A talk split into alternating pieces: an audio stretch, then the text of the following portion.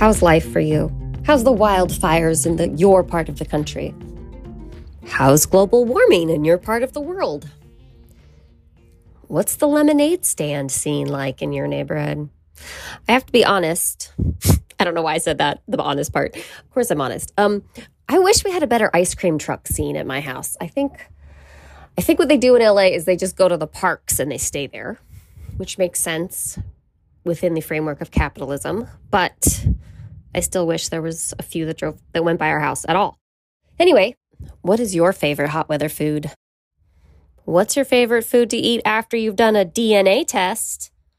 This podcast is about DNA testing, and more importantly, about the results that happen when you do a DNA test, uh, no matter what kind of food you ate before or after. Okay, I need to stop talking about food. Maybe I'm hungry. Welcome to Everything's Relative podcast. I'm Eve Sturges. We are exploring the results that thrust people like you and me or someone you know into an existential crisis and maybe a family crisis. Secrets are coming out of the woodwork, and I'm here to talk about it. If you have been following me on Instagram or Facebook at Everything's Relative Podcast, last week you may have seen a post I threw up and it said, I have seven spots left for 2023 or something like that. Contact me if you want to share your story. So, hey, I just want to touch base with everybody. You know, I've been here all along, right? Don't I mention contacting me at the end of every episode with my email address? Where have you all been?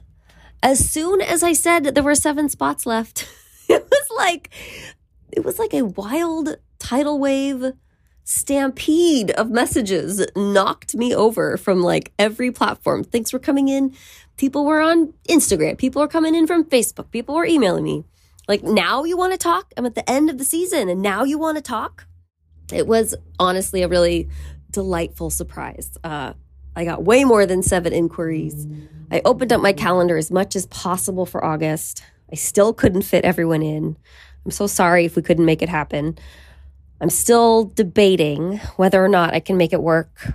Uh, basically, arguing with my own resources and like my own personal boundaries. I do want to have everyone, but I am only one person. So stay tuned. Stay tuned.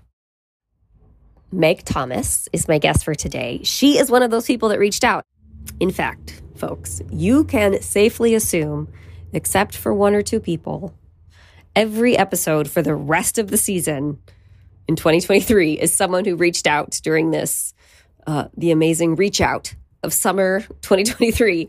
So Meg reached out and she got the very first spot. So I was barely even prepared for her. I spent the whole weekend responding to people about getting them scheduled. And anyway, so Meg hopped on. She was gracious about my sort of flustered confusion about who she was. So many people, especially if they contacted me on Instagram, you know, their Instagram handles aren't their names. So then they would schedule a podcast session with me under their name. But so anyway, you get it. Doesn't matter. It doesn't matter. Meg explained it right away who she was. I figured it out. She is the host of a really cool podcast called Emotional Expedition.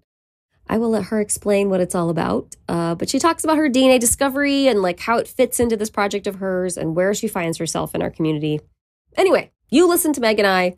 We'll reconvene when it's over, okay?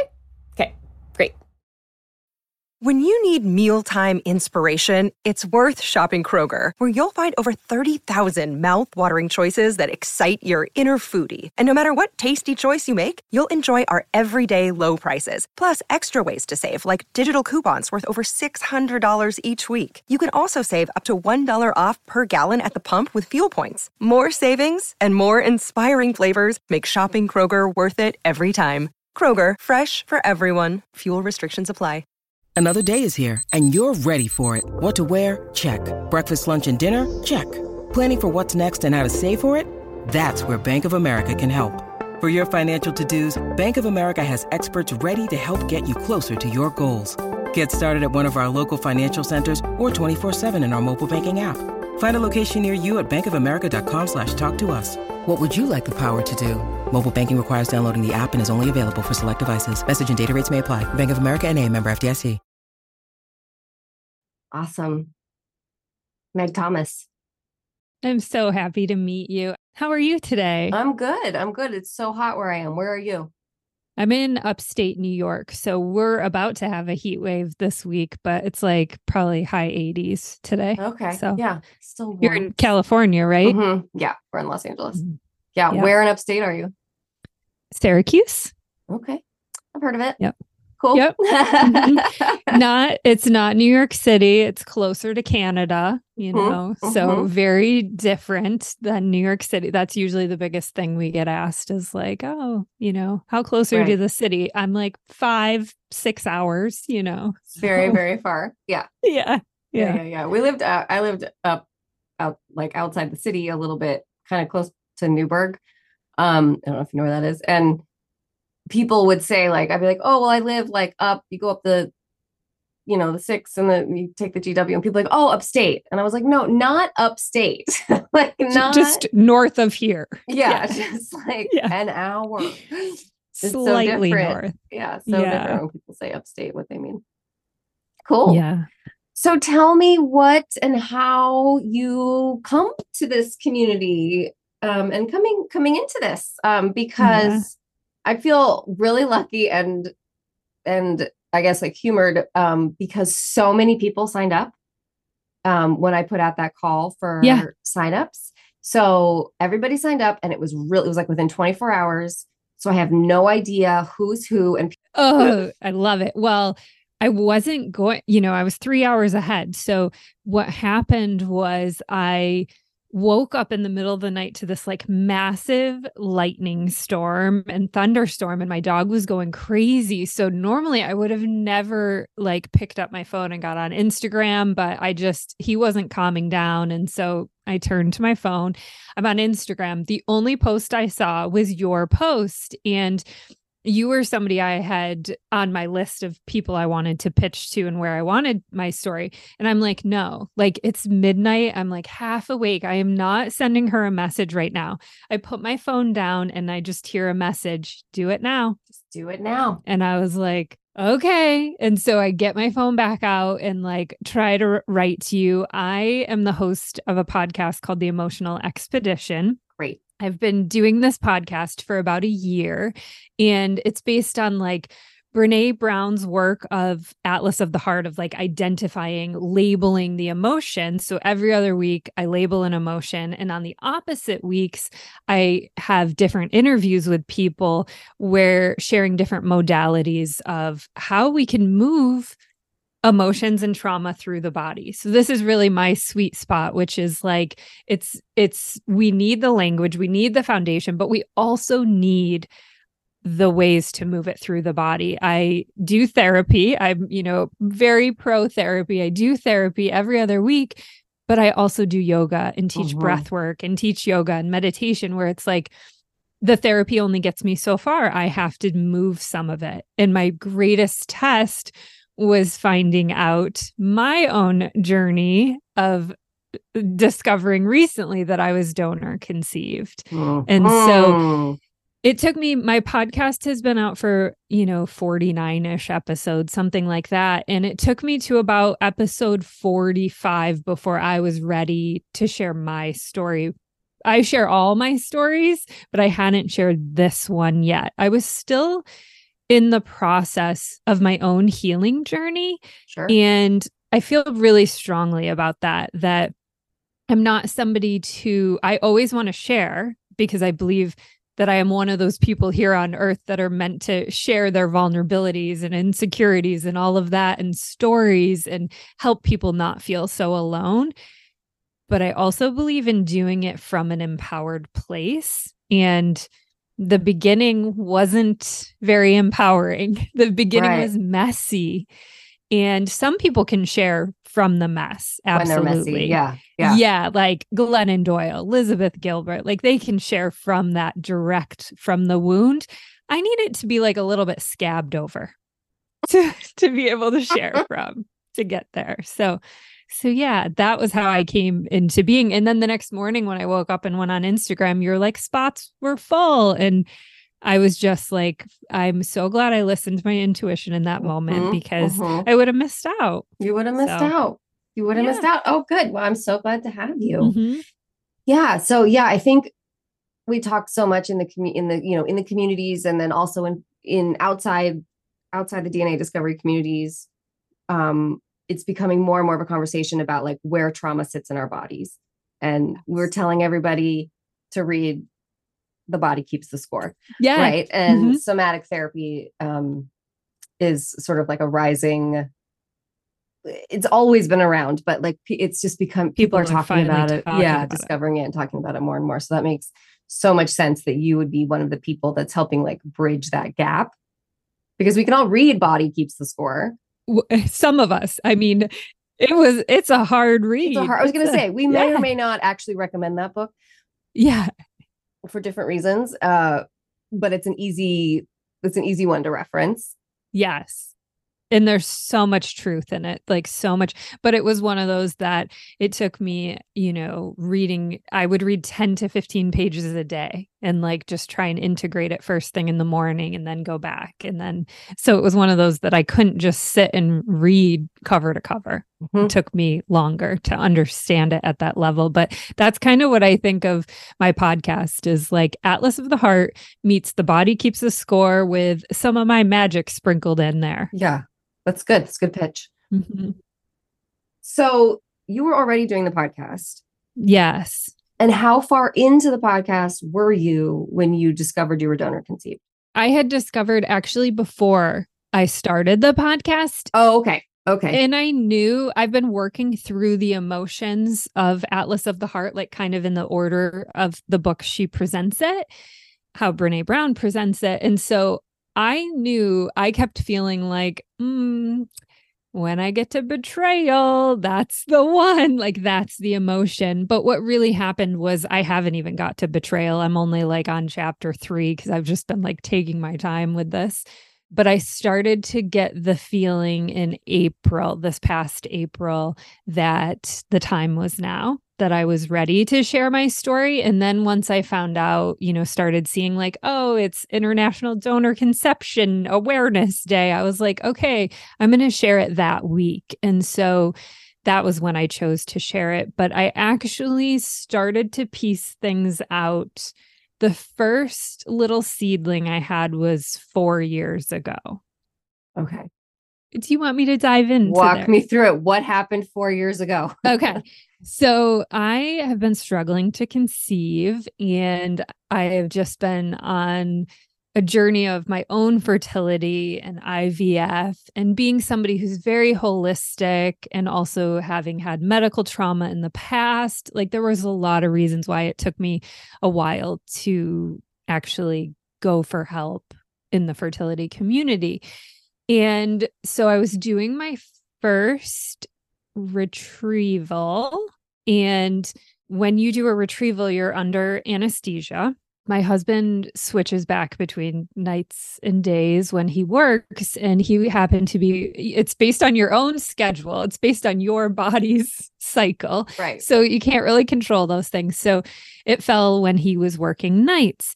And so he brought me to the clinic, got me set up. He'd been working all night, just came home, got me, and brought me there. And then my mom was going to pick me up from the procedure and drive me home because of the anesthesia. You can't drive home after. So you can't drive yourself home.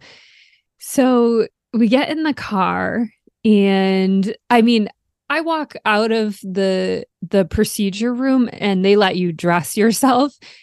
I put my sweater on backwards and inside out. Like I, this is the kind of state. I just share this because like this is the mental state that I was in. This is why you can't drive.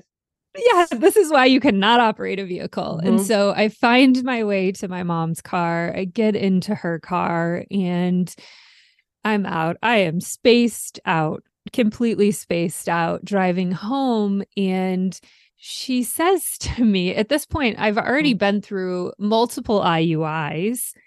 You know, I've been in the fertility world for a few years at this point, I think two years. And never had she ever said one word to me eh, about, you know, your dad and I struggled to conceive. Never mentioned it. Never. And so He just was like, yeah, never, right? And this is the power of shame. What I've what I understand shame to be is the desire to keep this a secret because of, you know, shame needs secrecy and judgment to thrive. And so my mom's shame was bigger than her desire to connect with me, which is hard. Like that's really a really hard thing. And so she mentions, you know, oh, your dad and I did an IUI. And I I mean, I'm so out of it.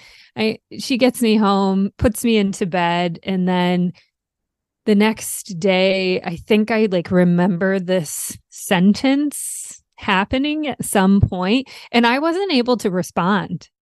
Just in case anybody doesn't know, what does IUI stand for?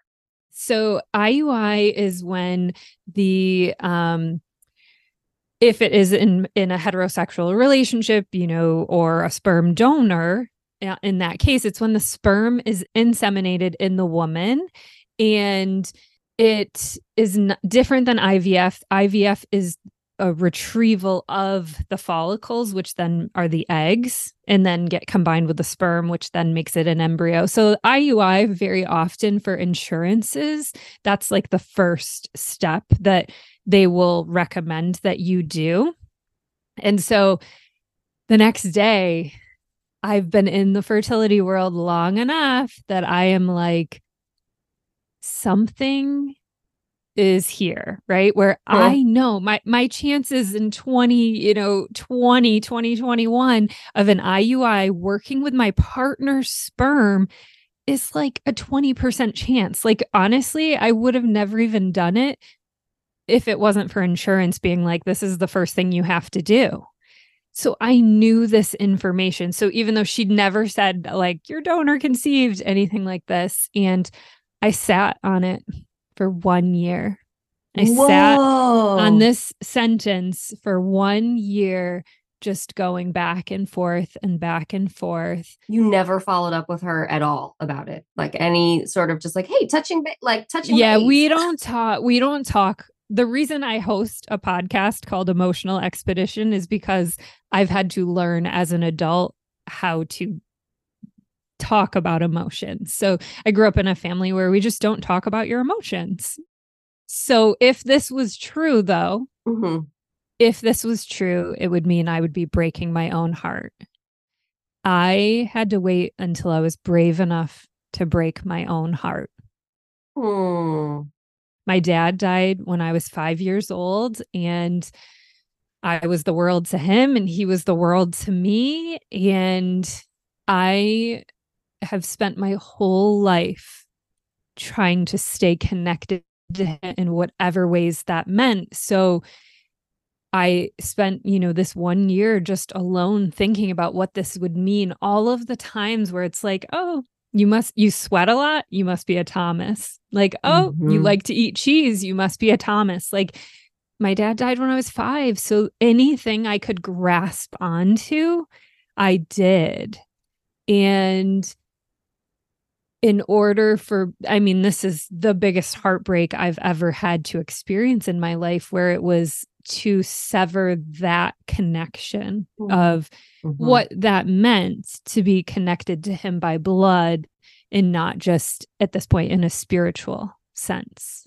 And yeah, and so a year later, I was about to go into another fertility procedure and I who knows why it was the that you know it was one week before this surgery that I was to have and I had the courage and I called her and I paced and paced around my living room until I finally said, I just need you to tell me, is dad my biological dad? And she said, no. Mm. And of so many stories that I've heard, I am so grateful she told me the truth in that moment. Like I I know now um I, I've heard many stories where that's not always the case. And so I am grateful for that moment of like, yeah, what you what you suspected is true. How long did you stay on the phone with her after she said no?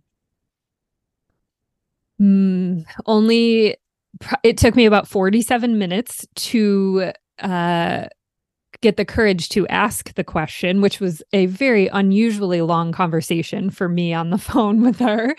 And after it was probably two things happened. First was the only questions that had come to mind um were is my dad my biological dad i didn't know how many other boxes it was going to open for me like who knew right. you know did who in the family knew and all, you know all of those kind of moments. When you say you don't know did you suspect boxes would open but you didn't know how many? Or do you mean you didn't know boxes would open? I think my mind protected me for one year. The only question that was just like over and over is is dad your biological dad? And a part of me already knew that once that seed was planted I knew the chances were so slim, were absolutely so slim. And so at, at the after was probably five minutes because um, my mom is like a rock star at, you know, financially helping me with anything about physically. If I had to flee my house or the country in the middle of the night, like she'd be there and figure it out. And, but what I have learned is she cannot hold me emotionally. And I mm. knew in that moment my heart was breaking. And I knew that she wasn't a safe space for that and that I had to get off the phone. So, yeah. Yeah. Yeah, that's a really eloquent description of of what that experience could be and what it means to people to find out they're not blood related. And I think you have the added poignancy of having lost your dad, which doesn't mean that it's um worse or more, but it certainly drives home the point. Yeah. I think in a in a way that is like the illustration of that, of how important these things are. The truth is, how important the truth is really like really drives it home. Mm-hmm. Yeah. Now it doesn't matter why you like cheese. You know? like, no, exactly. I think it's a human thing. Mm-hmm. Yeah, right. Yeah. yeah. Yeah. Yeah.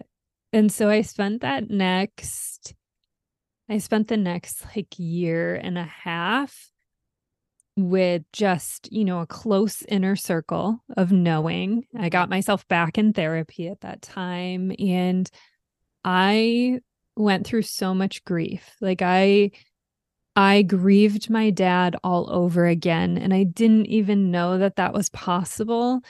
And my family you know, like my mom and my aunt, like it was just like, I don't understand why this is a big deal. Like, just get over it already. Cause I, I even had to like step back from my mom because it was like there was never, we never talked about it again. And it was uncomfortable to bring it up or try to be like, I'm struggling here. And, and so it was just like people were telling me to just, it, nothing has changed. Right. And, it wasn't until in that year and a half period of grieving and doing this really inner work, I heard a podcast with Dani Shapiro and I was like, permission granted. Right. Like that is how I feel. Like I didn't mm-hmm. understand. Like I was like, what everyone's telling me this isn't a big deal. Everyone's telling me nothing has changed. Everyone's telling me my dad is still my dad, my, you know, half sister and half brother who now are my stepsister and stepbrother. Like nothing's changed, right? It's like but at the same time, I felt nothing had changed. My dad is my dad and will always be my dad. But this other part of me had changed and it was okay that I was feeling that. And so I immediately, you know, listened to everything I could with Dani Shapiro and read Inheritance. And I just felt seen in a way that I hadn't felt yet on the journey. And it's also a part of how I ended up creating my own podcast was because I just wanted other people to not feel so alone, not in relation just to be donor conceived in that way, but in relation to learning as an adult how to label and identify and know what it is we're feeling. Absolutely. I also come from a place of like mm, emotional vocabulary mm-hmm. mm, learning. Emotional like an emotional vocabulary deficit is you know where I, I think. And that was something i didn't know until i was in therapy with my daughter. She was actually in therapy the, my older one. And her therapist had a session with me and she kept asking me to describe things. And Mm-hmm. to me it felt like i was describing them but she mentioned like okay so you know nicely and something but it was like so emotional vocabulary could be something that we were i could come up with like i felt weird it was weird i, I remember i specifically remember Yes. that word coming up a lot in my descriptions and so that's become like a goal of mine as well is to to learn about words for emotion and Atlas of the Heart. Mhm. Atlas of the Heart. That's the best book for it. hmm yeah it's so good and it's just so good to know and I, I give all my like my writing classes all they all get an emotion wheel and anytime i'm anywhere where there's Yes. a check-in you need to be able to identify an emotion. Hmm we always debate whether tired is an emotion. Um i would say i argue no It's, I mean, it's not in Brene's list of emotions, but I could see, I can see how it feels that we know what it feels like. To, if you say, I'm tired, you know Yeah. what that feels like. well in and your body. semantically i feel Mhm. fill in the blank i feel tired is a correct sentence and so Yes. whenever it's gets brought up and someone says that i'm always like mm, mm. Like, Let's go I- deeper. I Yeah. don't know. I don't know. Mhm. So so that is really interesting. And with your Thomas side of the family, your paternal side, had you maintained a relationship with them your whole your whole life? Mhm. Yeah. So this was a dis this was a genetic disconnect to to a, a Yes. whole legacy of people, not just yes. this man Yeah. from when you were 5 Mhm. Yeah. Yeah. Yep. And and I'm so grateful for that conversation. I was nervous to they don't they they live out in Cape Cod and I had a Zoom call with them to tell them and they're, you know, quite a few years older than I am and Your sibling, it was your siblings or your yeah, my half sister and half brother, who then became the stepsister and stepbrother. And they were like, oh, yeah, Meg, like nothing's changed. like, okay, Yeah. like, you know, like they were so, I was so nervous to have that conversation. But then it was like, of course, well, you know, almost 40 years of my life is not based on just blood. Like, right. Thank So, goodness. Yeah, and and they didn't know. And so my mom's side of the family all knew, like my grandparents, my aunts and uncles, and even my stepdad who came in later in the game and it's like, oh, so like you know, those are the moments that are hard. Like he had more of a right to know than I did. And Mm. I understand having a, a better understanding. A part of my process was learning more about this journey of what it was like in the early 80s. I was born in 1983, so I was conceived in 1982 and what that looked like in a small town in, you know, rural New Hampshire. And so I've gotten some information about how that process was in understanding why my mom and dad made the choice to not tell me. And, but at some point, like at some point, I believe that I I had a right to know. And so, you know, I wish I wish my mom had told me and I wish I didn't find out the way that I did. Sure. But, you know, what was um a little bit woo, which I know you can go there after listening to your podcast. A hundred percent. Give it to me. Give me all the cosmic magic. an astrologer about maybe a year prior to me hearing that sentence from my mom said and I have it recorded because I had recorded this session with him and within the first 5 minutes of having this session with this astrologer he said hmm Oh, you were born on a full moon in Scorpio, and there's a family secret surrounding your birth, and you will be the one to uncover it. What?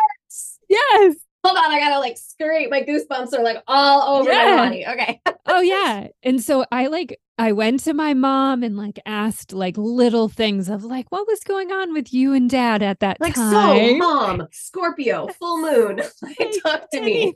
Like, what are you talking about?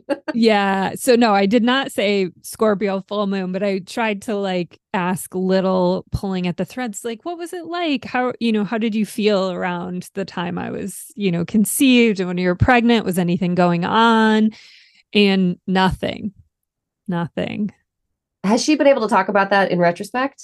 No, I don't even know if she remembers that moment. Yeah. I'm like, get your mom on the phone Yeah. right now. I need to know. I need to know if at the time she was going like shit, shit, shit. Here, you know, she knows. Um, or if she just was like, nope.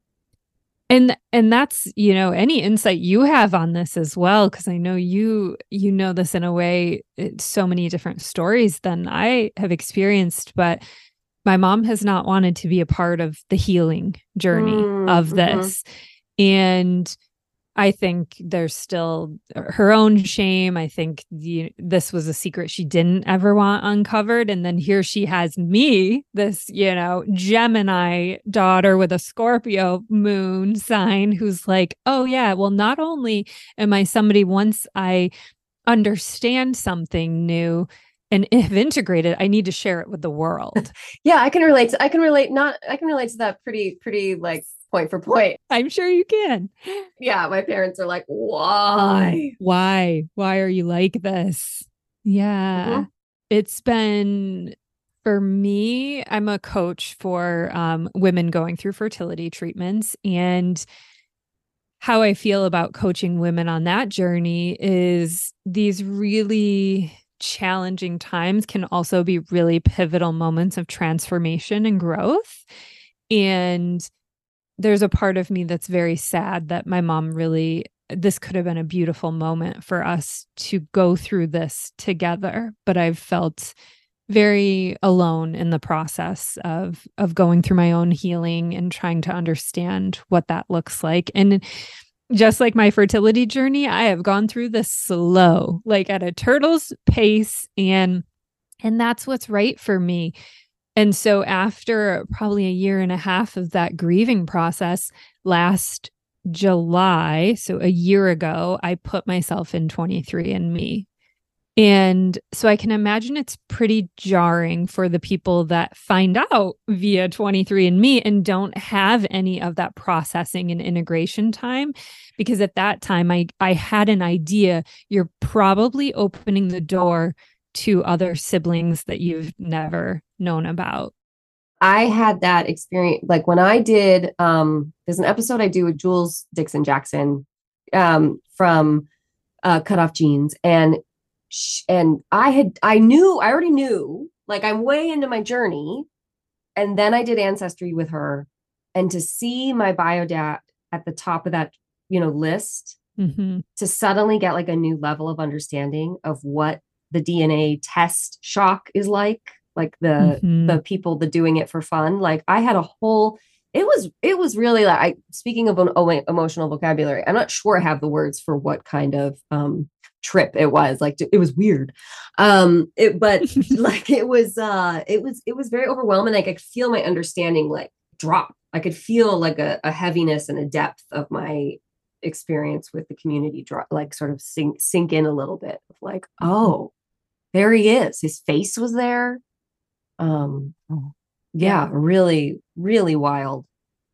So i so i feel you that it's a little bit different to know but wow what a like peek into that kind of experience Yeah, I sat on that for a little bit too. I think I sat probably two weeks on having the connections there, but not hitting connect with anyone. So it was mhm. like, and I think this is okay. Like if you if you're listening to this and you're on your journey and you have moments of pause, that's okay. Like you can Mhm. allow yourself that space to integrate more fully and then go to the next step or the next phase. And like you said, for so many of us that just find out just directly 23andMe, that is a whole lot to find out at one time. Because for me, I was much more open to the idea of siblings than I was that this donor existed. In my mind, isn't that interesting Oh my gosh, the story I created. So the day I got the 23andMe, I was a hundred percent convinced he was dead. There was no way that this man was still alive. And so that was one of the stories I created to protect myself. right that was just a narrative that worked for you That I was just like, okay, was like, I'm open. I'm Mhm. open to finding siblings, but I am not open to him being alive and my dad being dead. There's really something about a five year old girl having lost her Mhm. dad being like, no, I lost my dad. And so Mhm. there's no other dad. Like you Yeah. can just see that part of your mind just It's like- making that make sense. Like the you know, your inner inner 5-year-old that lost her dad. Like that is, you know, I have a I have my daughter just turned 4 and my other guy's 7. Like I, Mm, I I'm very familiar with like what a 5-year-old how 5-year-olds think. process and you can just see her inside you right now just saying like nope that doesn't that doesn't make sense like but he died dads die when you're five And I and also with siblings, you can have more than one sibling in your life. And so the idea that there were more siblings, I was like, okay, like I'm I'm okay with that. My biggest fear was there were too many of us. I don't know what the number too many was, but in my mind, my my biggest fear going into 23andMe was like, there's gonna be a hundred of us. How many is there? And what is too many? But it so it didn't feel like it was taking anything away from the siblings I already have by gaining more siblings. But if this man was alive and existed and he's a real person according to Instagram, like then that feels like it's taking something away from my dad, which Mhm. it isn't. It Mhm. not but it feels that way of like okay, like and you're here and my dad's not. Mhm, So mhm. yeah, it was Yeah. really i don't i don't feel that way as um as as directly as you because my the man that raised me is still alive Mhm. but i have there is something there is like a special kind of pain about when i open those 23andme and ancestry.com and he's not on there there's a there's a void I kept looking for his name. yeah I Yeah, like let it be wrong. I have other small things that I really connect with as far as being like, oh, that's from my dad. And I still think that and then go, nope, no, it is not. Mhm. But yeah, it's the it's the void that becomes painful. Yeah. That's a that's a good way of the void. Yeah, of ex- of explaining that feeling and and he wasn't in 23andMe. So um, I couldn't see him. I didn't know who he was and or if he was alive. I did not find out that information until I connected with one of the siblings who um she was like, I've got all the answers to all the questions you didn't even know that you have yet. And I was like, okay. And it's our first phone call together. And I was like, I was ready to know about her, but I wasn't ready to, I, I wasn't ready to know about him yet, but she had done the detective work Mhm. So she was also donor conceived. She was. And so there are five of us, including me, in 23andMe. And um, I've now, I have met two of them and in the last year. So I put myself in last July. And in the last year, I have met two of them and started to build relationships Mhm. with two of them. And everyone else, I'm also very cognizant of everyone else is in their own journey and goes through this in their own way. And so I am grateful to have had at least one person to connect through through this. I I I feel deeply grateful for that because I think it would be harder to not have somebody. At least I have somebody to be like, okay, this is what I'm feeling. This is where I'm at. And and for the first time, it was like I've always been a leader.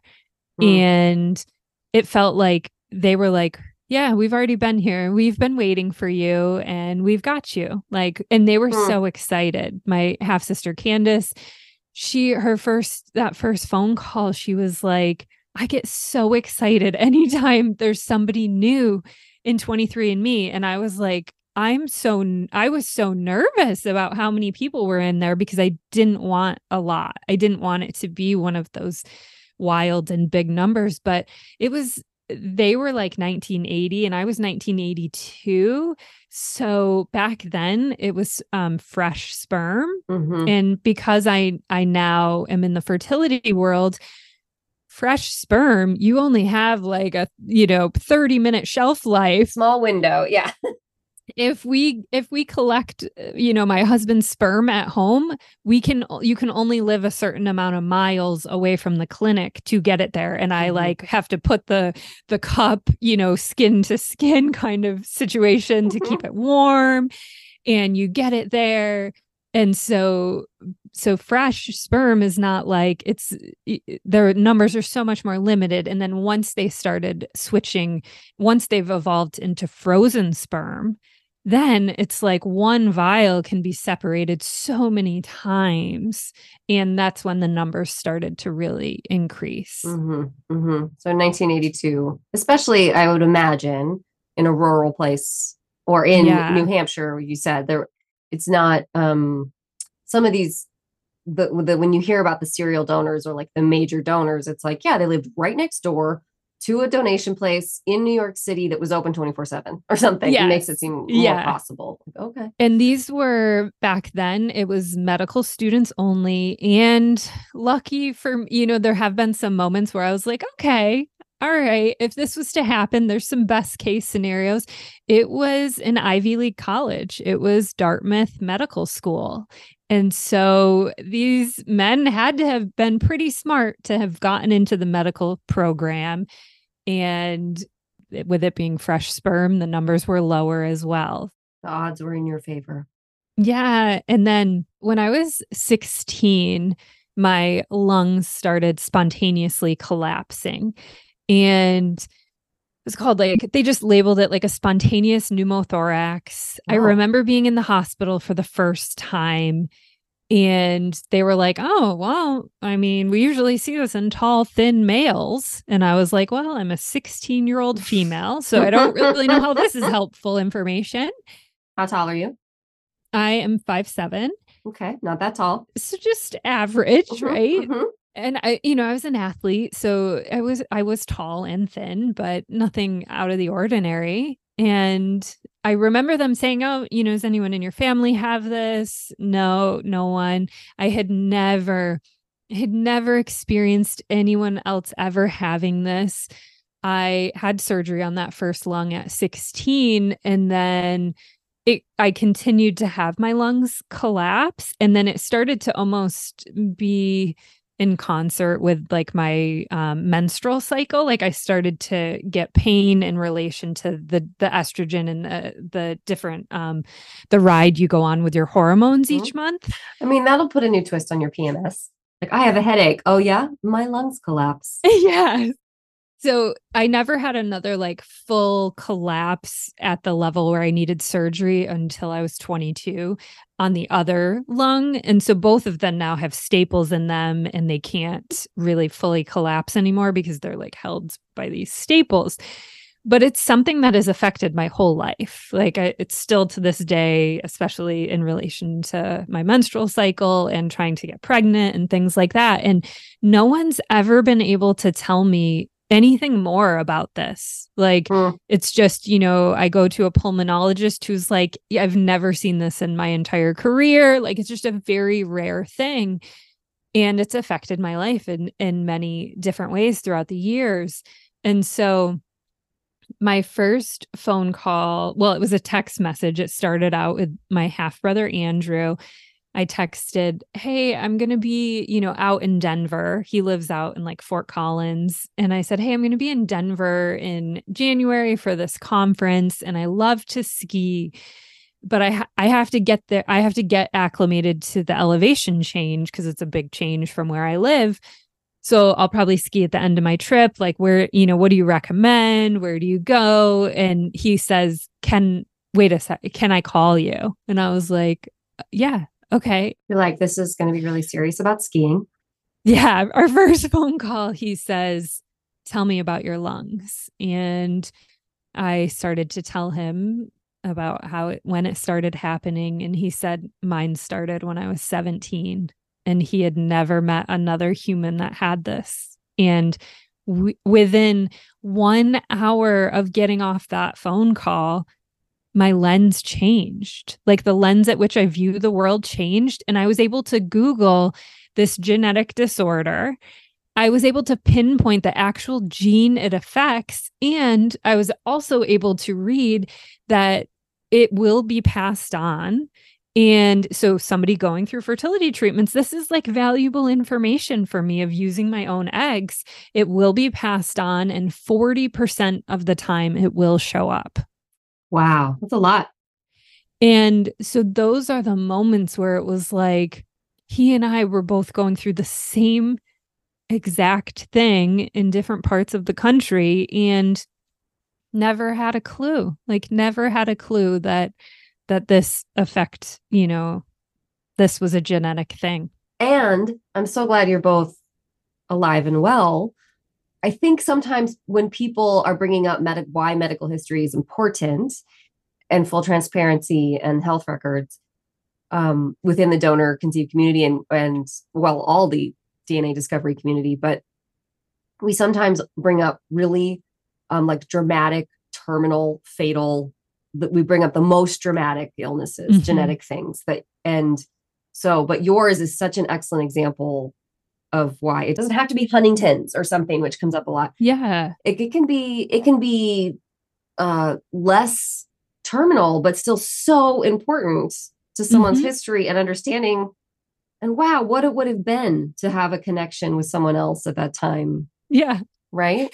Who who had who's experienced this. And for children, for future children. Wow. Yeah. Good good head good heads up. Good heads up. Right. Exactly. It's like, okay, well, do I want to use my own eggs? What does that look like? And and I'll be honest, like the more I am in this donor conceived world, oh, like and i coach you know this is what i do is i coach women going through fertility treatments and i am you know wherever they are feeling called to i support them in that. So i'm never there to shame them in any direction that they're choosing but i am there to offer like do do you want some more information about what this could look like and what it feels like for your child to start to have more and more siblings in the world and what's going on you know in relation to donor sperm and even donor embryos at this point and donor eggs is these numbers are real. Like these numbers are getting bigger and bigger. I went directly to the owner of the fertility clinic that i i go to and said like how are we regulated? And he said we make that as an internal decision within our clinic and there is no you know new york state or federal regulation. You know there's bits and pieces that are starting to come which are still not near where they need to be but as a clinic like they create their own code of ethics cool life cool life we could all just create our own code of ethics mm-hmm. yeah I want people to be empowered by their decisions and to understand it. I recently was hosting a retreat. I was co hosting a retreat, like a day retreat for single moms and single moms who have special needs. And I shared my story, which, had I not come out publicly in April about my story, I don't know as if I'd be sharing my story but now it there's that freedom too because I have put it out there. And so I was sharing my story. Everybody leaves the retreat day's over and this one woman comes up to me after and she's like can i can i talk with you? And i said absolutely. And so we sit down and she said my 16 year old daughter just found out not from me that she's donor conceived and she it was um it was an open process so it was they were always going to find out at 18 and she was always going to tell her daughter at 18 but now of course like a family member or a friend said something and so now she has this 16 year old who's just crushed and she had no resources like no mm-hmm. like i mm-hmm. don't know where to go and what to do right now and i i thought waiting till 18 was the right thing because i'd have more information at that time to give her and I just sat with her. And it was one of those moments like, this is why I'm telling my story because I can help you. I can show you, go listen to this podcast, read this, do this. Like, these are the things I wish my mom had done. You still have that chance. And I gave her my phone number and email and was like, either of you, like, call me mm-hmm. anytime mm-hmm. I can help. So, isn't that wild to think of? This, this information is not secret, but it is so hard to find. And yeah once you're holding it Um, Mhm. like how lovely and lucky and strange for that woman to have been in that situation. And Like, oh, do you know do you know anyone that happens to have all the resources? This is the work you and I are are called to do. Mhm. Yeah. So tell me more about your podcast. Do you have guests on your podcast, or um, or Yeah. you talk the you you talk the most? Is what I was going to say. I talk the most. Do you talk the I most? do. Do you do all the I do. Eve, I Um, talk the okay. most. I do talk talks the most on your podcast. That's why I give myself every other week a solo episode just so I can be the one who Mhm. talks the Mhm. most. Just remember Yeah. who's really important here. yeah. So um uh yeah, so then every other week it's it's either hearing people's stories or it's different healing modalities. It's, you know, somatic breath work, it is ta- like EFT tapping, it is writing. It's just different ways. My goal with the podcast is there are thousands of ways of healing. None, you know, not all of these are going to resonate, but just if one resonates, I hope you connect with it and do something with it. So if Mhm. tap, if you hear a podcast about tapping and it really connects with you, so I just bring on all different types of healers or people with stories who want to share their story as well. Mhm, And mhm, I I believe so deeply in the power of storytelling mhm. and that all we really want is to be seen. And so for me, that moment with Dani Shapiro, I was like, finally, someone is saying, Yes, me too. Like I Mhm. feel that way too. And that Mhm. and I So really truly powerful. believe that's what you're doing. Like this is now that I have more resources and know of your podcast, it's like that's what you're doing. Mhm. And do you have you had anybody uh thus far in your storytelling that has come with other DNA surprises? Nope. I just, you know, I just launched my own story in Mhm. April, at the end of April. And then um, a dear friend who was another podcaster who was adopted, I had she interviewed me and another woman um, with her. They adopt they've adopted, they interviewed me, but she was an adoptee.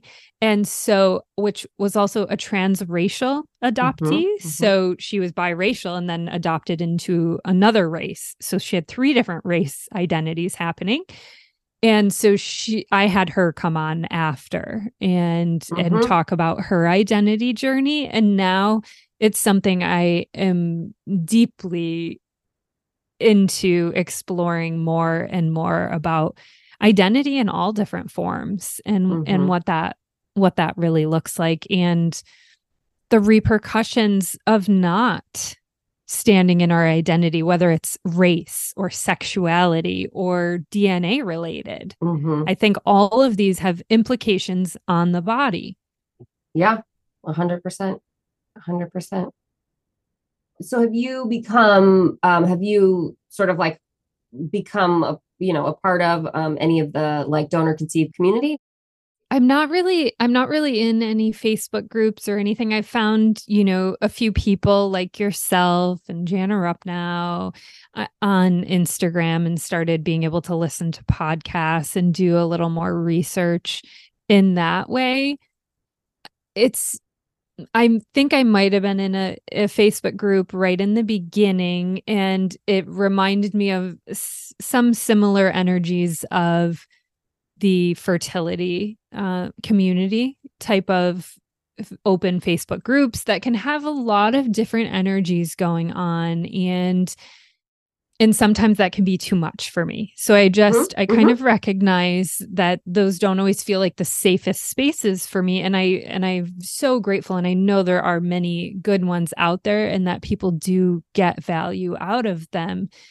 And so I am very interested in knowing more about how we can make this because I think I come at it from somebody going through fertility treatments and knowing for myself that the desire to become pregnant is so big.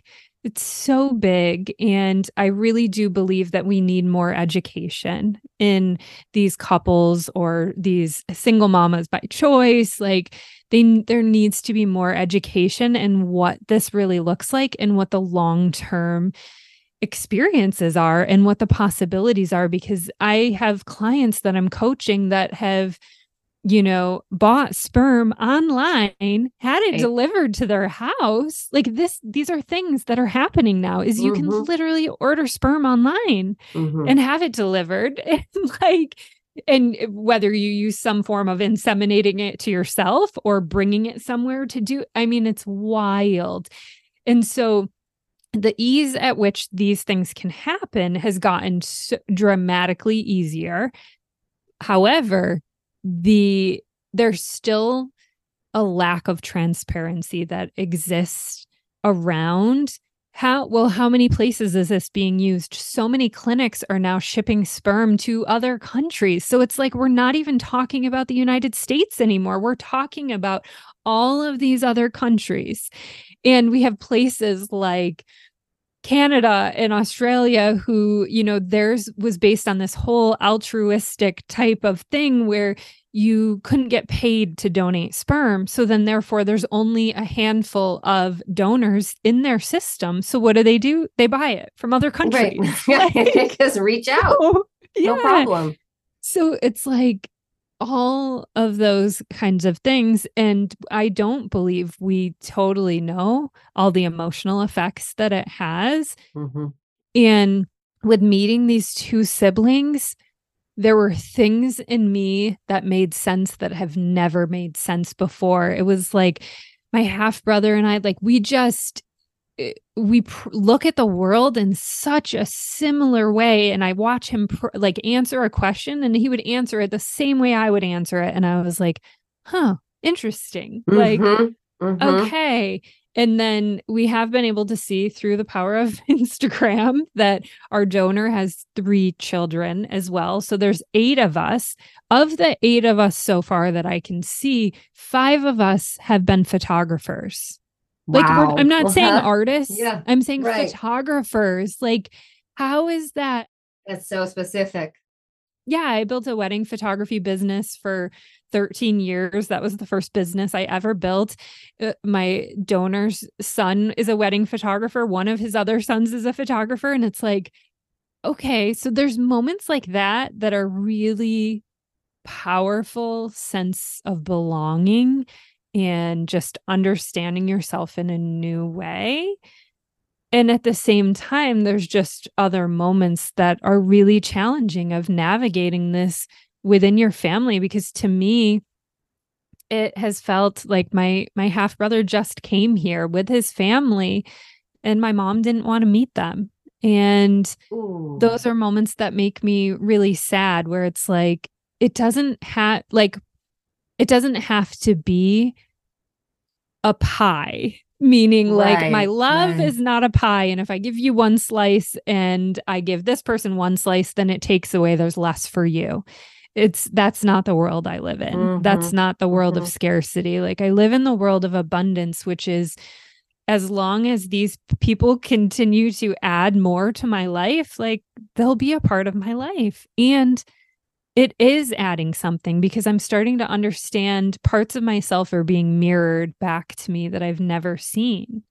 And so, no, I'm not ready to reach out to the donor yet. Mhm. Um, but I think that will be my next step at some point. But that one is a much harder step for me. Mhm. And the initial feeling that I had was was anger towards him. And I didn't really understand like why am I feeling so angry? And people around me were saying like oh he did this wonderful thing and you know gave uh, our family this opportunity. And it's like yeah but there was so much anger. And I and I think a lot of it came from that place of he gets to be alive and my dad's not here. And so i think it was triggering a lot of my Mm. own unprocessed grief and in those moments. And now i have moved because i also believe in ancestral healing and healing the body. And so i no longer refer to him as the donor. Like i i refer to him by his first name which um by some twist of irony is Thomas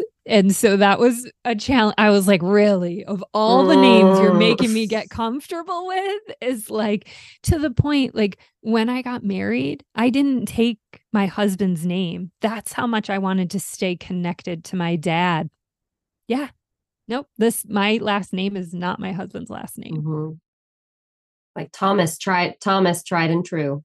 I made that, right? I just made that decision, you know, 13 years ago when I got married, when I got married and never knew that I'd be in this place and learning to have this acceptance and for this man Thomas who gave me life and gave me a lot of really amazing qualities I have about myself.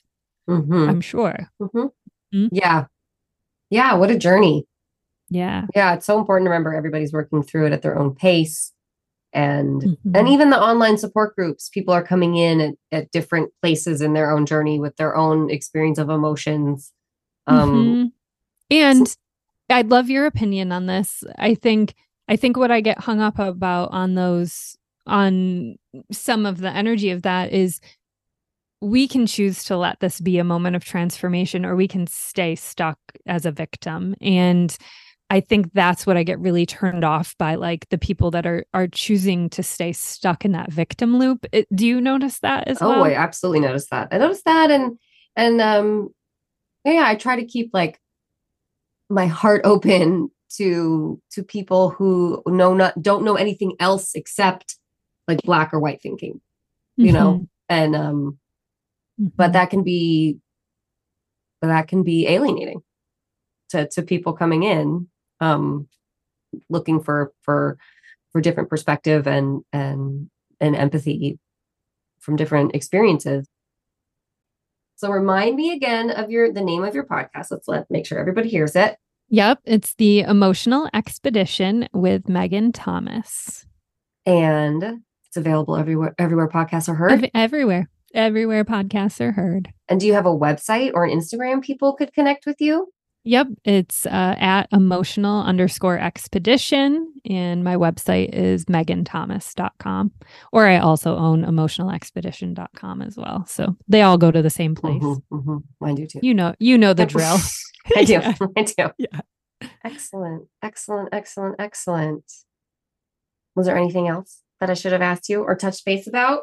You mm. think that was really wonderful. I can't I hope that you keep in touch with I hope you, you know, keep in touch with me or you know keep in communication with like your own journey and what it, if you do reach out to your donor and what it's like. Yeah i will.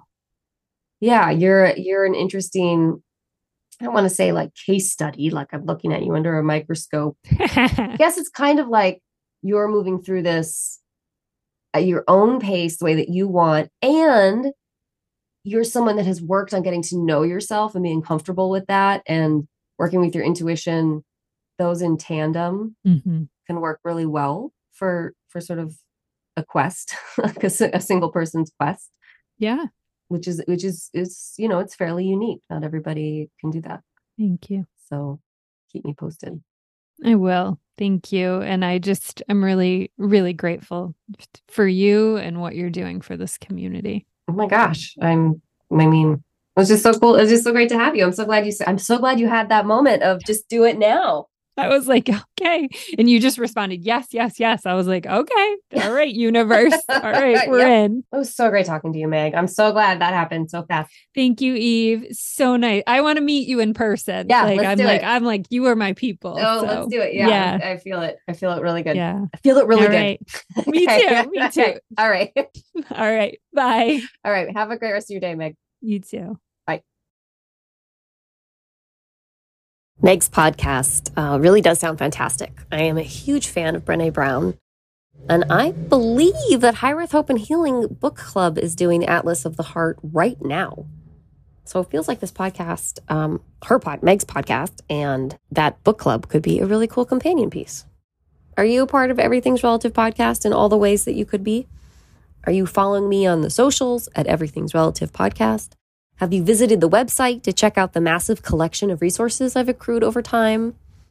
It's www.everythingsrelativepodcast.com. Are you enjoying yourself or hate listening because you've already subscribed? Oh, time for a review of the week. I'm so glad you asked for it. This person wrote one long sentence. Absolutely love Eve and her podcast. Thank you, Eve, for doing the podcast. Well, thank you, person, for taking 45 seconds to write that friendly and enthusiastic review. I dare you, listeners, to write one better than that. Anyway, okay, I'll be back next week for sure because I have so many guests in the next four weeks uh, that I'll be trying to hammer these puppies out quickly so I don't drown. Um, so come back. I will be here. We're going to go way past 100 episodes, um, but we're close. We're close to the 100th. I'm very excited. In the meantime, try some cucumbers in your smoothies. Think about what you can do to help global warming. Feed the cat. This is Everything's Relative Podcast. I'm Eve Sturges. Bye bye. Everything's Relative with Eve Sturges is produced by Eve Sturges and Kaylin Egan and edited by Joy Rumel. Logo designed by Ivy McNally and music is used with permission from Goodbye the Band. Eve is a licensed psychotherapist, but her podcast episodes are not therapy sessions.